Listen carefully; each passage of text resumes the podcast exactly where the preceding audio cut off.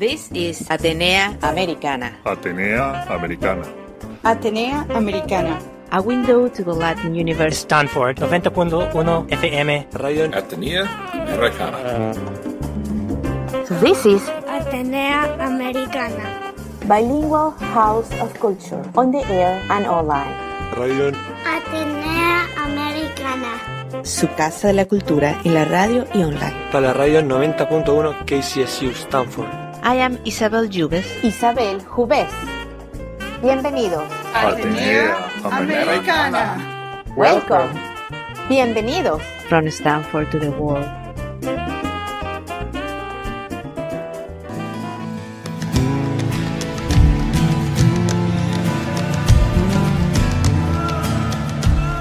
Today we will be talking about the Golden Gate Symphony Orchestra and Choir. We will be talking with Maestro Urs Leonhardt Steiner, who will be telling us about his next project, Songs of Truth. This project has been 7 years in the making. The History Orchestra main mission is to use classical music to build community. They provide access to high-quality concert programming and music education for a diverse public and for students of all ages. The orchestra and choir draw a diverse audience under the baton of the Maestro Steiner in the Bay Area, and he takes amateurs and professional singers, musicians, and composers to perform side to side in works ranging from the classics to contemporary compositions. His result is a dynamic artistic educational experience that supports the participation in the performing arts and builds a close-knit musical community.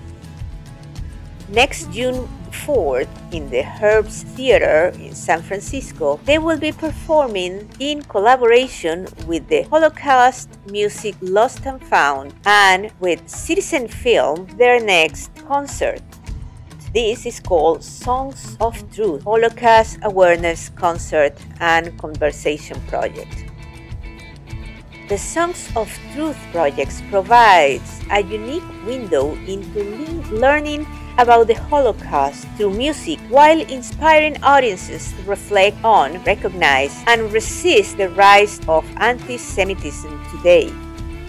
We will be talking with the maestro and his wife, Kate Stillett Steiner, who is a filmmaker and director of Citizen Film, which is a central part of this particular work and research, bringing a multimedia dimension to the project and expanding the storytelling experience of the concert while opening an important conversation on the topic. There will be a full-length orchestral concert with multimedia storytelling and conversation in San Francisco next Sunday, June the 4th at 2 p.m. at the Herbst Theater. But it will also be presented in Benicia on Friday, June the 2nd at 7:30 p.m. at the City Clock Tower. For more information, you can go to our website, Stanford Hispanic Broadcasting, or to their website and get more details on the orchestra and on this particular event in goldengatessymphony.org. Stay with us here in Atenea Americana.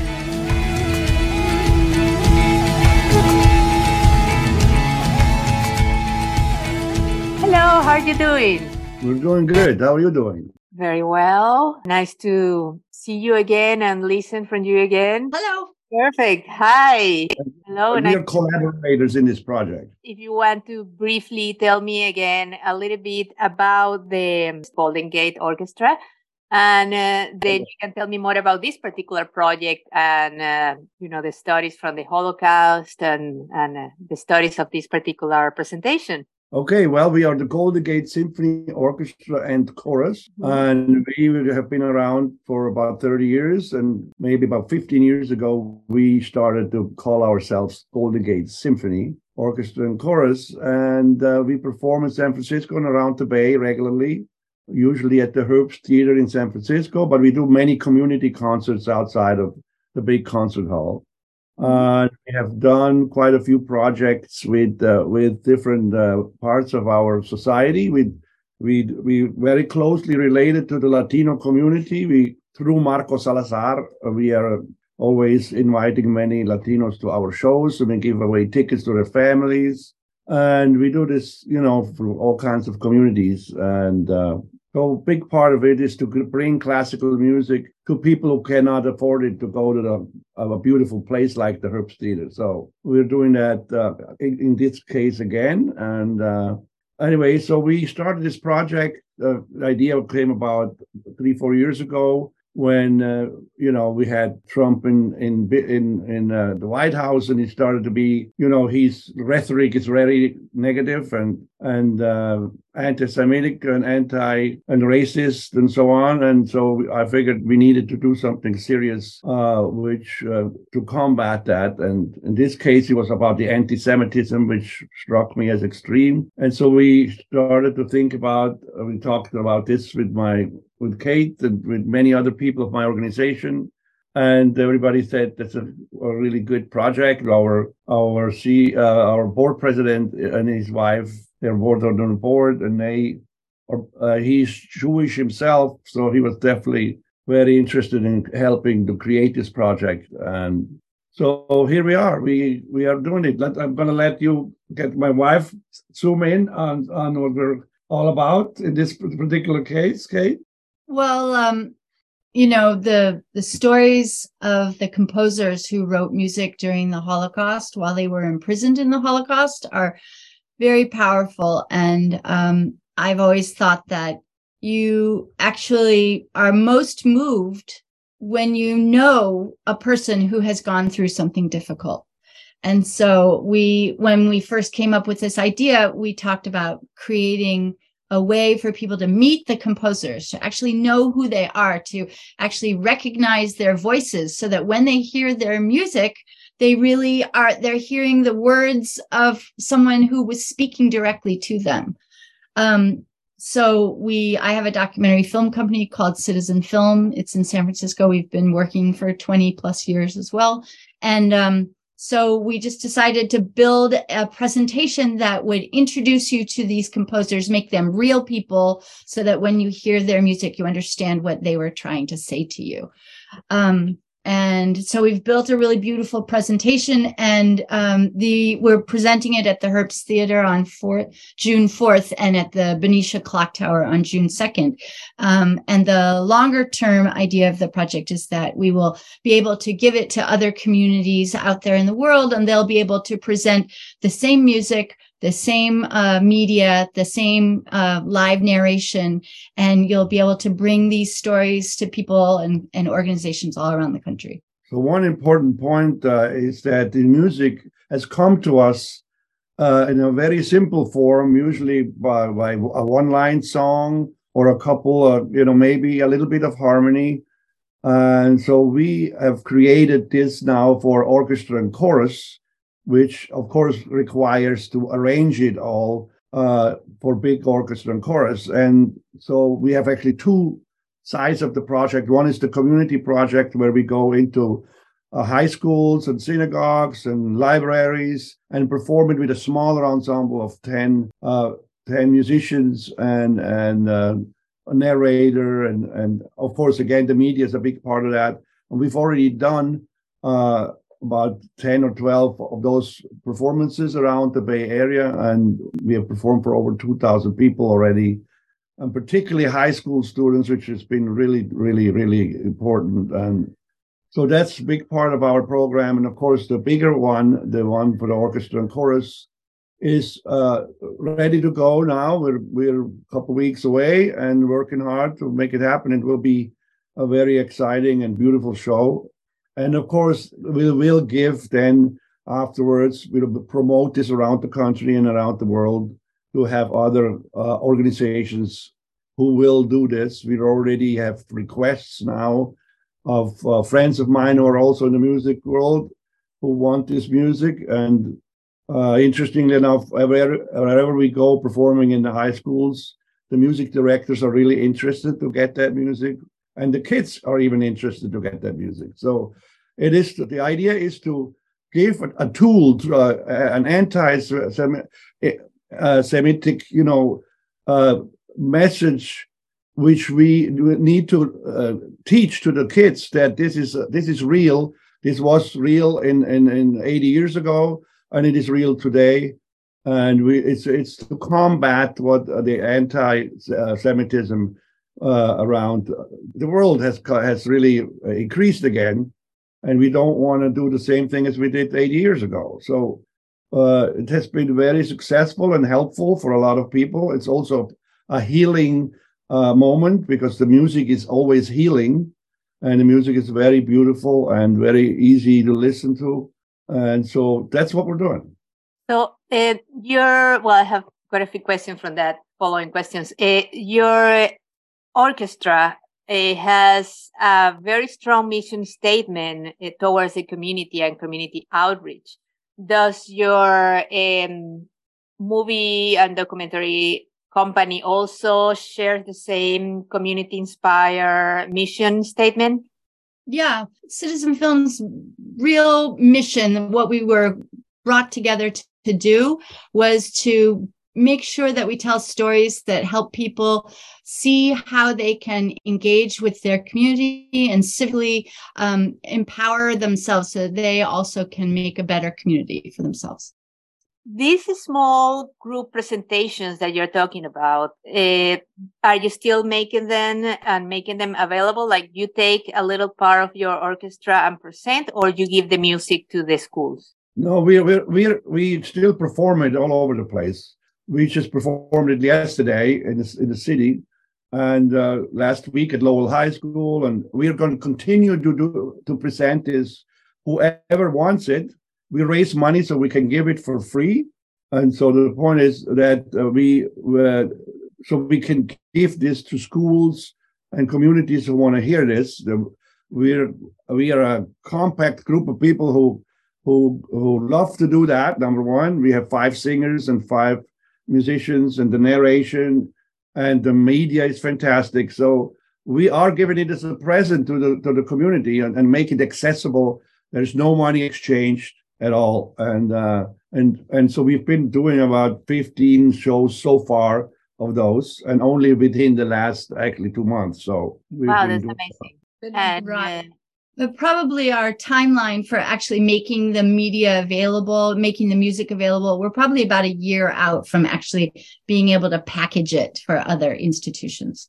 But now, in the next year, we plan on doing as many community concerts as we can. Of course, we have to fundraise to support it.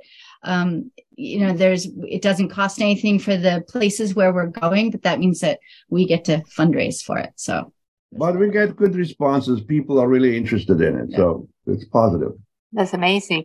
You will, in this next presentation on the Heart Theater, you do have a connection with them. You always present in the Heart Theater. And are you also going to have some open space and availability for community members and for minorities in the...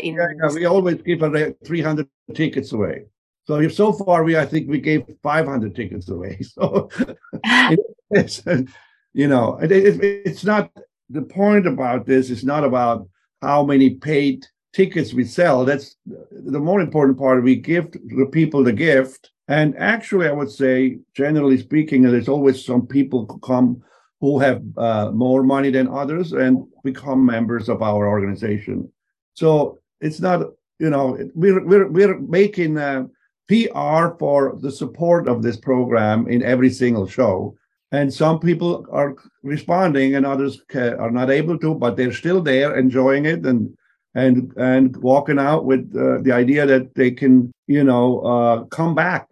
So we have a large following who comes back here to every concert and or many concerts of the year. And we don't give away just one ticket or 2 tickets. If you want to come to our show, and we offer you tickets for you and your friends, you and your family. And I actually learned that because I live in the Mission in San Francisco. And so for many years, I was trying to figure out how can I get the Latino community to show up. And, so I gave tickets away, 1 or 2 or whatever. But one day I'm walking through Mission Street, the 24th of Mission, and it's a Sunday, around 2 o'clock, at 1, 2 o'clock, or noon actually. And I see all the restaurants full of families, Latino families. And I said, oh, the Latino families, Sunday is sacred. They do something together on Sundays. So they're all together. I have to change my ways. I used to perform on Saturday night and things like that. So I changed it to Sunday afternoon at 2 o'clock. So then I started this campaign with Marco Salazar to bring the families in, and it's been highly successful. So the families can come. They can come. Whatever tickets they need, they get. So it's not just 2 tickets per person. It's as many tickets as you need. So if you have a family of 10, you get 10 tickets. We have people from Salinas coming up. Farm workers have come up with buses and things like that. And you know, I know that the Latino community loves to dress up and loves family and loves to go to a beautiful place. And so, you know, the Herbst Theater is a lovely place to spend some time in. And that's what we do.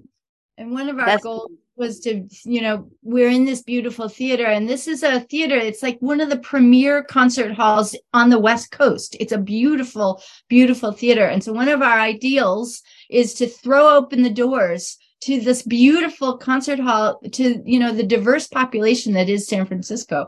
And another piece of the puzzle is that we look for people in our orchestra and our chorus to reflect the audience that we are hoping will join us. So we have a very diverse orchestra and chorus, and we hope that when young people come into the Herbst Theater, they look up on the stage and they see themselves. And that's a big part of our mission.